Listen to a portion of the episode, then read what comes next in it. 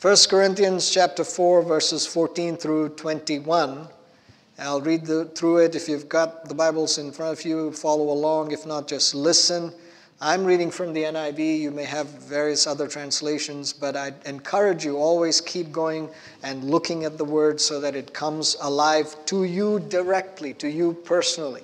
And so when you read it, just as Mike was sharing, when you see these words, they are a means of you even worshiping. So this morning, as we read 1 Corinthians chapter 4, starting in verse 14, I am writing this not to shame you but to warn you as my dear children.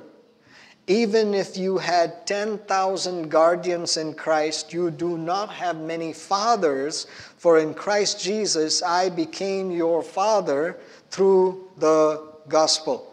Therefore, I urge you to imitate me. For this reason, I have sent you Timothy, my son, whom I love, who is faithful in the Lord. He will remind you of my way of life in Christ Jesus, which agrees with what I teach everywhere in every church. Some of you have become arrogant as if I were not coming to you, but I will come to you very soon, if the Lord is willing. And then I will find out not only how those arrogant people are talking, but what power they have. For the kingdom of God is not a matter of talk, but of power. What do you prefer? Shall I come to you with the rod of discipline, or shall I come in love and with a gentle spirit? Paul has been speaking about his relationship with the Corinthian believers in many different ways, all these different ways that he's describing in the first four chapters. But in this passage, in this chap in this section that we've just read, he gets very personal.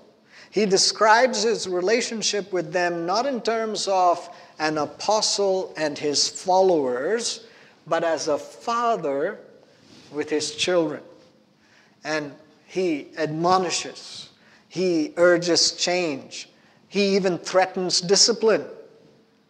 But there is a tenderness, a sincere concern, an unconditional love that is expressed even though his children are speaking ill of him and have grieved him deeply.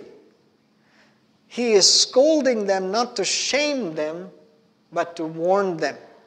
He is warning them because he cares about what happens to them. He gets their attention by speaking sarcastically of their boasting because he knows that pride will be their downfall. He wants to maintain his relationship with them and not disassociate from them, even though he knows that they have done so much that is wrong.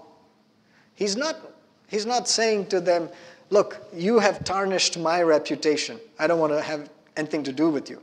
Because, you know, people would say, oh, these are the people that have been taught by Paul. This is the church that was established by Paul. Look at what they're doing. And so it would, it would tarnish his reputation. But he's not saying, I want nothing more to do with you. He says, Look, I'm, I'm like a father to you. I'm, you are like my precious children. He wants to maintain his relationship. And he's not using these words, he's not saying these things as manipulative rhetoric. He's not saying, You are saved, you are blessed, you're dear to me, I have sacrificed everything for you, now do what I say. It's not this manipulation right? Oh, you're so good, and I've been so good to you, now be good to me. This is not what he's doing. He is not saying all of that to exert pastoral control. Instead, he is pouring out his heart to express, to exercise pastoral care. Not control, but care. And so he is concluding what he has said so far in chapters 1 through 4 as he prepares for what's coming next. So, this morning I want to consider this father son relationship that Paul refers to by considering three important points. And by the end of it, I trust you will hear very clearly that this is not just a message for fathers, right? This is for everyone. There, is, there are a number of different truths that come to us in the way that the Lord is expressing this. There's a strong parallel between the natural human father son relationship and the supernatural or spiritual, divine father son relationship. It is not an accident that God describes himself as father just as he describes himself as husband. As human fathers, we are called to model the heavenly father. And so, in all that we do, even as we do this, since all that we do should be spiritual, that is led by the Holy Spirit, we have the means of learning from these spiritual truths and to apply those spiritual truths to all areas of our life and to all our parenting. So, this is not just specific to Paul as an apostle and the disciples that would follow him. This applies for all of us, and it applies for our natural and our spiritual parenting. Right? So, with that, with that in mind, let's get to the first point. A father's heart for his children is that they think and act rightly. A father's heart for his children is that they think rightly, for sure, but that they also act rightly, that they behave in ways that would be pleasing to the Lord, they behave in ways that would be honoring God. So, as Paul teaches and disciples, and in this case, it's teaching and discipling the believers in Corinth, but just as much, he is teaching and discipling all the believers in all the churches that he has gone to, and he's teaching and discipling all the believers who will read and benefit from his epistles, just like us. So he's teaching and discipling all, all of us collectively. And for all of us, he's not concerned just about what we believe, what we think, what we have in our minds, what we give mental consent to, but he is very concerned about how believers live. And so remember from what we considered last week that our living right is not based on what we think or what others think, but it is wholly dependent, it is defined by the Word of God. So when he says that I'm telling you, I'm encouraging you to live right, he's not saying based on my standards, based on my claim, based on my control. He's saying I am encouraging you to live right in the Lord based on the Word of God not going beyond what is written, but being very much in adherence to what the scriptures teach us in the Old Testament and in the New Testament. Remember all of that from last week. If you missed that, catch up on that. But the Word of God has to be our standard. It is what is our sufficiency. It is sufficient for everything. And it is our strength. So it is our standard, our sufficiency, and our strength for all of life and godliness. The Word of God applies in that way. So he's saying to this Corinthian believers, live by the Word of God, but apply the Word of God, not simply being hearers only. So Paul's desire is that his children, those that he has shared the gospel with in such a way that they have come into the saving knowledge of the Lord Jesus Christ, he is desiring that his children would be holy unto the Lord, that they would obey the Lord, that they would persevere with the Lord, not give up, but would run this race and would finish this race. So it's not just about thinking in the mind, but also about living out the Word of God every day in every way. And so for that, he starts to get into this topic of power.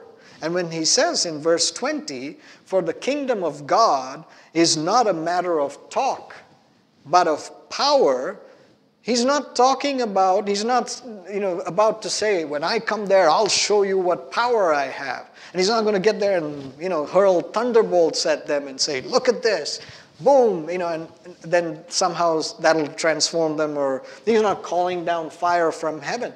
The power, the Greek word dunamis that he's using here, the Greek word dunamis that is referring to power here is about the power to change He's saying the power of God and the power of the Word of God, the power of the Holy Spirit, is to not any longer leave us in our sin or as slaves to sin, but to change us, to transform us, to free us, to deliver us, to cause us to live victoriously in Christ Jesus. That's the power that he is referring to. And he says that's the power that God is giving us. Now, if you're watching Marvel movies, you know, the superheroes, and I, I, I enjoy a good superhero movie, you will notice that most of the time they are doing all sorts of things, you know, with thunderbolts. You know, they do this and power goes out of the hands and, you know, hits the bad guy. And then they're, but now, you know, as we watch these things, it's just gotten over the top. Everybody's just got so much power, right? They're all like doing all these things against each other. And, you know, it's like power battles, right? More and more power. But you know what? Unlike all these comic book superheroes who ultimately kill the bad guy, or at least banish the bad guy or something, they leave behind a lot of rubble. All that power that's blasting everywhere, it's destroying everything. You know what the difference is for us as children of God? We're not engaging in ever escalating battles of power. I'm more powerful than you. Let me show you my power. Let me show you how close I am to God. No, we're not doing that. We are coming together to be gentle and patient because we are on rescue mission. We're not battling for dominance, for control. We're on the rescue mission and we want through that display of God's power for the bad guy not to get killed, but for the bad guy to come and know Jesus, for the bad guy to be transformed. That's the difference in the power that we're talking about. We want the power of God to be manifest in people's life. And so when Paul says, I want for you to act rightly, he's not saying, you know, try to do the right thing. Just, you know, grit your teeth and do the right thing. He's saying, look, rely on the power of God. Because the power of God can make a difference. The power of God can transform your life. And you, if you are living in these ways, do you want me to come to you with power or with love? What is he saying? He's saying, Do you want me to come to you and call out the fact that you are not living according to the Word of God and by the power of God? You're trying to do things in your strength and you're falling short. But let me tell you that there is the power of God to transform your life. So, our desire for any of our communication any of our correction, any of our counsel, any of our care should be to build up and not tear down. Most of the power battles in the world tear down. They tear down individuals or they tear down institutions. They tear down governments and nations. It's to break it down. You know what the power of God is for? To build up, to construct, to make whole, to give it life. That's what the power of God is for. And so when we speak, when we communicate, when we care, when we, com- when we do all of these things to bring correction, even, our goal is not to say, oh, let me cut you down. Our goal is to say, let me build you up. Let me help you to stand. You're struggling, let me help you.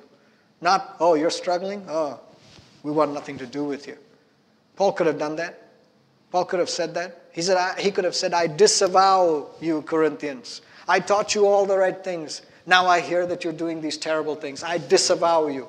He could have done that, right? Nobody would have faulted him for it, but he doesn't.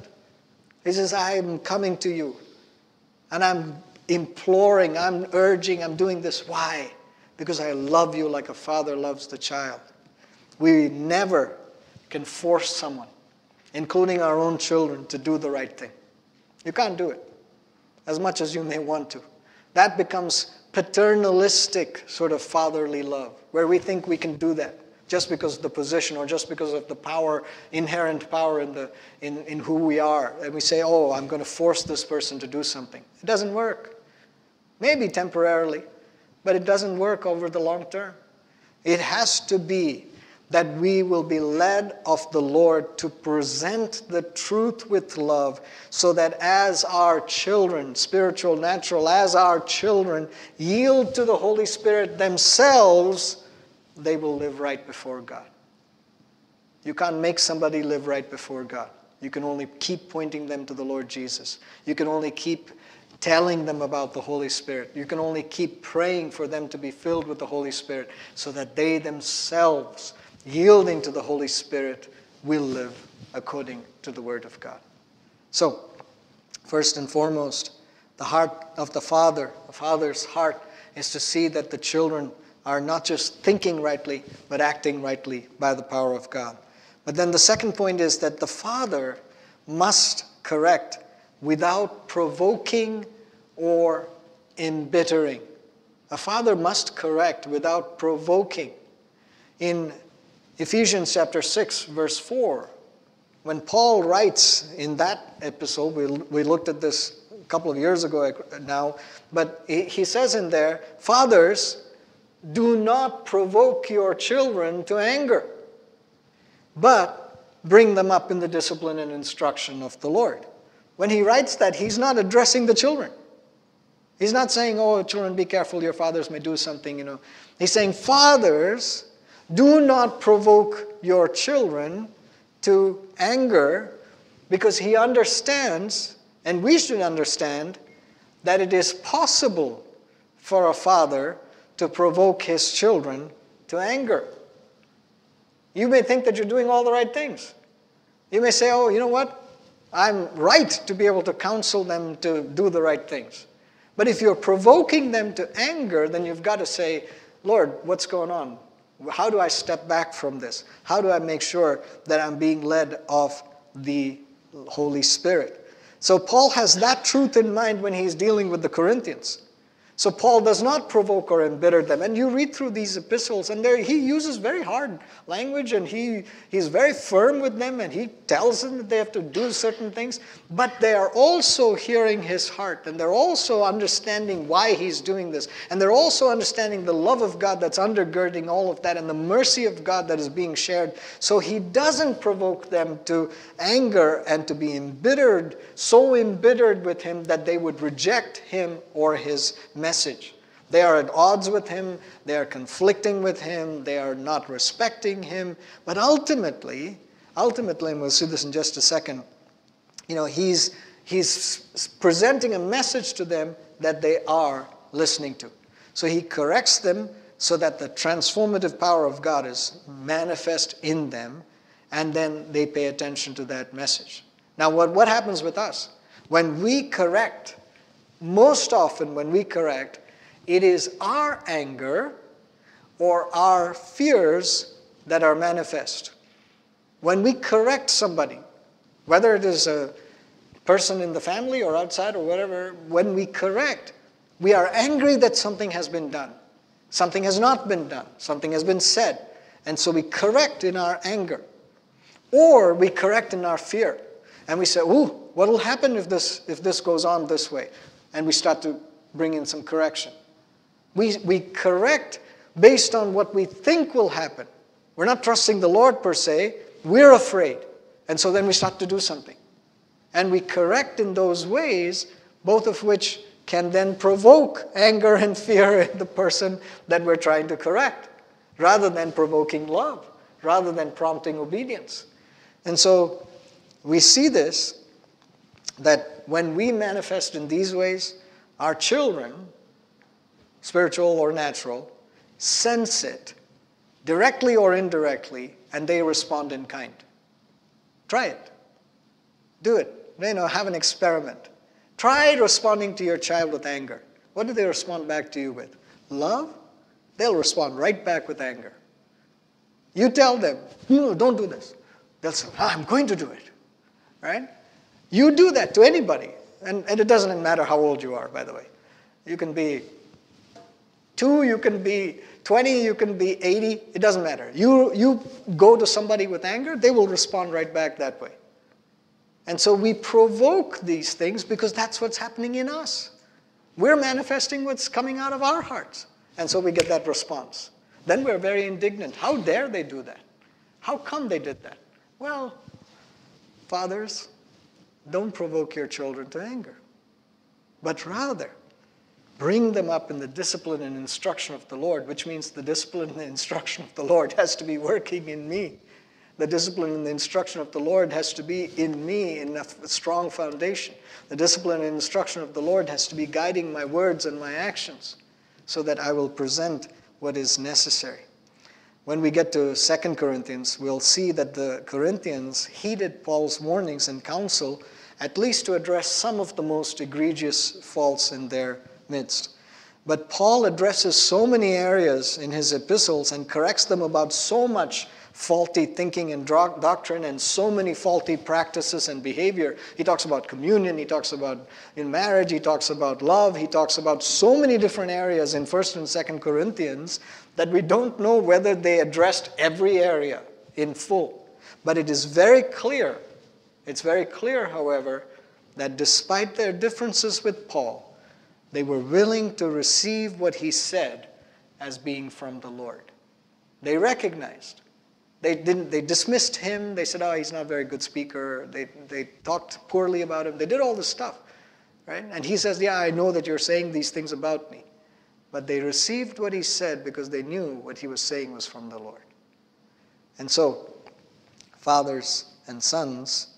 The third point about the father-son relationship, and one that I think is what we need to really pay attention to, and what how it gets lived out in our lives is that a father must set an example that his children can follow. Now, when you hear that, if you say, oh, I don't know, listen to what Paul says in verse 16. He says, therefore, therefore what? Therefore, because I've come to you as a father, therefore, because you're my children, therefore, because I have loved you, therefore, because I have been praying for you diligently, therefore, because I'm willing to sacrifice everything for your sake, therefore, because I will not abandon you, therefore, because I will not disassociate with you, therefore, I urge you to imitate me. Why? He's been a good father to them. And then in verse 17, he says, For this reason, why? Because I'm urging you to imitate me. For this reason, I have sent to you Timothy, my son, whom I love. This was not his biological son. This was not somebody to whom he could just control and say, I'm sending, you know, my slave to you. He will do exactly what I say, so I'm sending him. He says, I'm sending you my son. And what, what does he say? Who is faithful in the Lord. What will he do? He will remind you of my way of life in Christ Jesus, which agrees with what I teach everywhere in every church. Why am I sending Timothy to you? Because Paul is confident in his spiritual parenting, in what he has imparted to Timothy. He is confident that Timothy will demonstrate right Christian living. He is confident that when he says to the Corinthians, imitate me as imitate me in this just for now. Uh, he says imitate me. When he says that he's confident that if he sends timothy timothy will be a good example of somebody who has imitated paul right? So he says he is confident that timothy will bear testimony of his right christian instruction. And so as he does all of that let me make one important statement regarding paul's example when we get to 1 Corinthians chapter 11 and verse 1, so here he simply says, Therefore I urge you to imitate me. Right? But when we get to 1 Corinthians chapter 11, verse 1, just a few more chapters down, he elaborates a little bit on this statement, and there he says, Follow my example as I follow the example of Christ. The ESV uh, version renders it, Be imitators of me as I am of Christ. Imitate me as I imitate Christ. Follow me as I follow Christ. He doesn't say that right here in chapter 4, but clearly that's on his mind. In chapter 11, he makes that statement more explicit. So when he says this, he's not saying, imitate me as Paul. Imitate me in as much as I follow Christ, meaning imitate Christ, imitate Jesus. So he's, we as we read this, we are called to imitate Paul or anybody else only in as much as they imitate Christ. If they're not imitating Christ, don't imitate them. There are plenty of people around the world who are influencers, and people are trying to imitate their dress, their speech, their whatever, their lifestyle, their whatever. But that's not what the Bible is telling us. It's not giving us the spiritual bigwigs who we should imitate. He says, it says, imitate them only as much as they would imitate Christ. Human beings are to point us to Christ. Human beings provide the practical, everyday examples that we can pick up with our physical senses. We see them, we hear them, we talk to them, we interact with them, and so we get what they're doing directly, and so it becomes an example for us that is very relatable in the natural world, that we can relate to in our human, with our human experience. But our eyes and our ears and our hearts must be fixed on Jesus. If Jesus is not in view, if only this human being is in view, we will have missed the point of this Word of God. We're not supposed to just imitate that person. We're supposed to imitate that person as they imitate Christ. So we have to have Christ in focus. We have to be able to say, Jesus did this, Jesus said this, Jesus taught this, you know, having the mind of Christ. And therefore, this person that has been doing that same thing, I, I, can, I can look to that as an example, as an encouragement, as a means of saying, hey, I can go to that person and say, hey, how did you do this?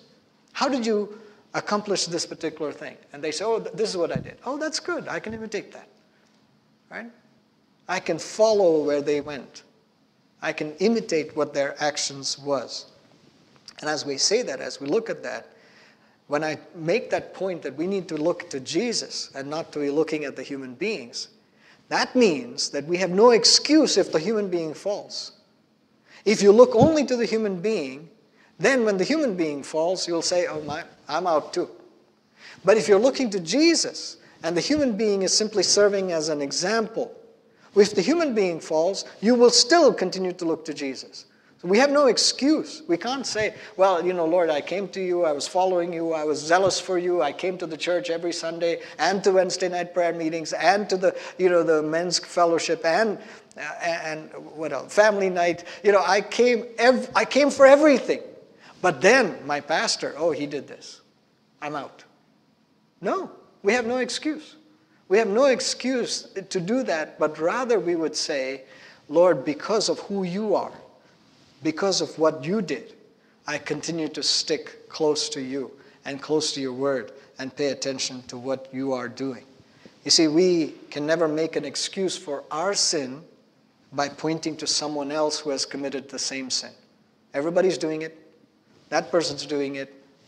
What's the big deal? We can't make an excuse for our sin by pointing to somebody else. We have to look to Jesus, who was without sin. That becomes the biggest and the most important place that we have to look to. And when we look to Him, when we look to Him, Jesus, we will find those that He says, Here, imitate Paul as he's imitating me. Imitate John as he's imitating me. Imitate Mary as she's imitating me. And that becomes our encouragement, our way to move forward.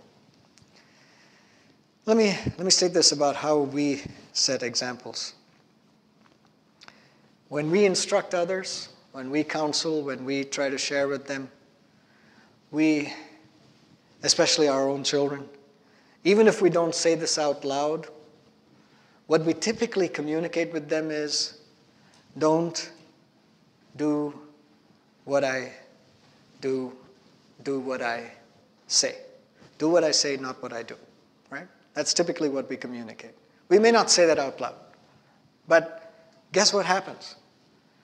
Tying back to that first point that I was making, it's not just about right thinking, but it's about right living. What happens, our actions speak louder than our words. And so, consciously or unconsciously, we will imitate our fathers in terms of what they did more than we will adhere to what they spoke. We will listen, we will hear them, but we will imitate what they did more than we will adhere to what they spoke. You may have heard the expression, sometimes I open my mouth and my father comes out. Have you heard that? I've had that happen. I had that happen. I was doing something one day, I said something, and I went, oh my gosh, that's exactly the way that my father would have said that. That was the exact tone of voice, that was the exact phrasing. That was, I opened my mouth and my father came out, right? And my son has done that to me. He called me one time and he said, Dad, I was in this conversation, I was talking to this person, I'm going through stuff. They asked me this thing, and I responded, and I thought, oh, that's exactly what dad would say. I never coached him. I never said to him, when this happens and these people say this, say this like this. Have this tone of voice. Use these words, you know, and make sure to roll your eyes when you do it. I didn't say anything like that to him. But he said to me, you know, I opened my mouth and you came out. Right? That's what's going to happen. It's not what you think, it's not what you even say, it's what you do. It's how you behave that everyone around you is imitating. And so, maybe you didn't have an exemplary father. Maybe you didn't have an exemplary parent of any kind. Maybe you did. Maybe you had a parent, father, a mother, somebody who just was. I mean, there wasn't anything that you could point to, that you can even remember, where you can say, oh, yeah, not so good. 90%, but not, not so good on the other. No, you, maybe you had wonderful parents, you know, to do that. But the question is not what your assessment is of your earthly parents, of your earthly father, but rather what will you do regarding your own life? No matter how old you are, no matter what stage, season of life you're in, what is it that you're going to do? Maybe you've made mistakes in your parenting to date. I have made plenty of mistakes in my parenting to date. But the question is, what's coming tomorrow? What comes later today? How do I live in such a way that I will continue to look to Jesus and I will imitate what Christ did so that I will be a father to my children in the way that God is a father to us? That's the important question, which brings us to our point of application. We respond and apply the word of God that we have heard by living lives that can be imitated. I, um, as we've gone through these three points, I said this at the beginning, but I trust you realize that these three directives don't apply just to men. This is not just for fathers. This is not a Father's Day message, right? Just for biological fathers. These directives apply to every one of us, regardless of age, regardless of gender, regardless of capability. And so, so I, and I would, I would encourage you once the message is posted, it'll be on YouTube, it'll be on our church website. You can get to it through our church app. You can do all of that. I encourage you read it, or you can do the podcast. You don't even have to watch. You just listen to it while you're doing something else. And I encourage you listen to it, and every time you hear the word Father, just substitute your name, or substitute Mother, or substitute in, in so that it clearly comes across to you that this is not just for, oh, this is for my husband this is for my father. This is for my grandfather. No, this is for you. This is for you. This word is for all believers because all believers, those who obey Christ, are called to go to every people group, to go into every ethnos, to go into every nation, every people group. That could be around the world, it could be in your neighborhood. To, we are called to make disciples of every ethnos and to engage in spiritual parenting. Every believer is called to do that. There's no, it's not for the pastors, it's not for the mature believers, you know, only, it's not just for someone else. It's for all of us.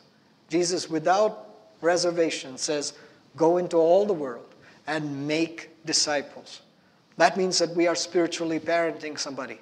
We are looking for how we can pour into their lives to help them to grow and mature.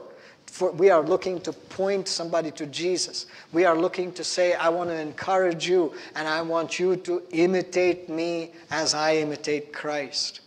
We are in the business of spiritual parenting, whether you knew it or not. The only question is, what kind of spiritual parent will you be? You can be a poor spiritual parent, or you can be a healthy, good spiritual parent. That's up to you. But there's no option. You're, you're called to do that. So we want to take these lessons, we want to take these things that where Paul is speaking about these believers in Corinth in these ways, and where he says, I am as a father to you, and I've loved you as my dear children, and I'm coming to you in these ways. And do, do you want me to come and discipline you, or do you want me to just come with love? Do you want me to, you know, continue to sort of bear down on you, or will you listen to me? Uh, we want to take all of those principles and say, Lord God, help me. Help me to apply these truths with my own natural children, with my own spiritual children, with every single person that I meet, so that I would be used by you to touch someone else for the sake of the word. Again, like I've said about other topics, when it comes to any topic, when it comes to submission, you have to learn how to submit first so that you can then have any authority over someone else. When you talk about this kind of parenting, you have to first learn how to be parented, how to receive instruction, how to receive correction, how to be disciplined by the Lord. And the, and the Bible says, what, you know, what kind of God is He if He does not discipline us? Because He loves us, He disciplines us. So we have to be people who would receive that correction from the Lord. We have to be people who will receive the love of the Heavenly Father in all its ways. We have to be people who will sincerely and earnestly listen to our Heavenly Father. And in that relationship, through that relationship, because of that relationship, we can then help somebody else. We can help our children, we can help others, and say, Let me tell you about the love of the Father. Let me tell you about God. Let me point you to Jesus.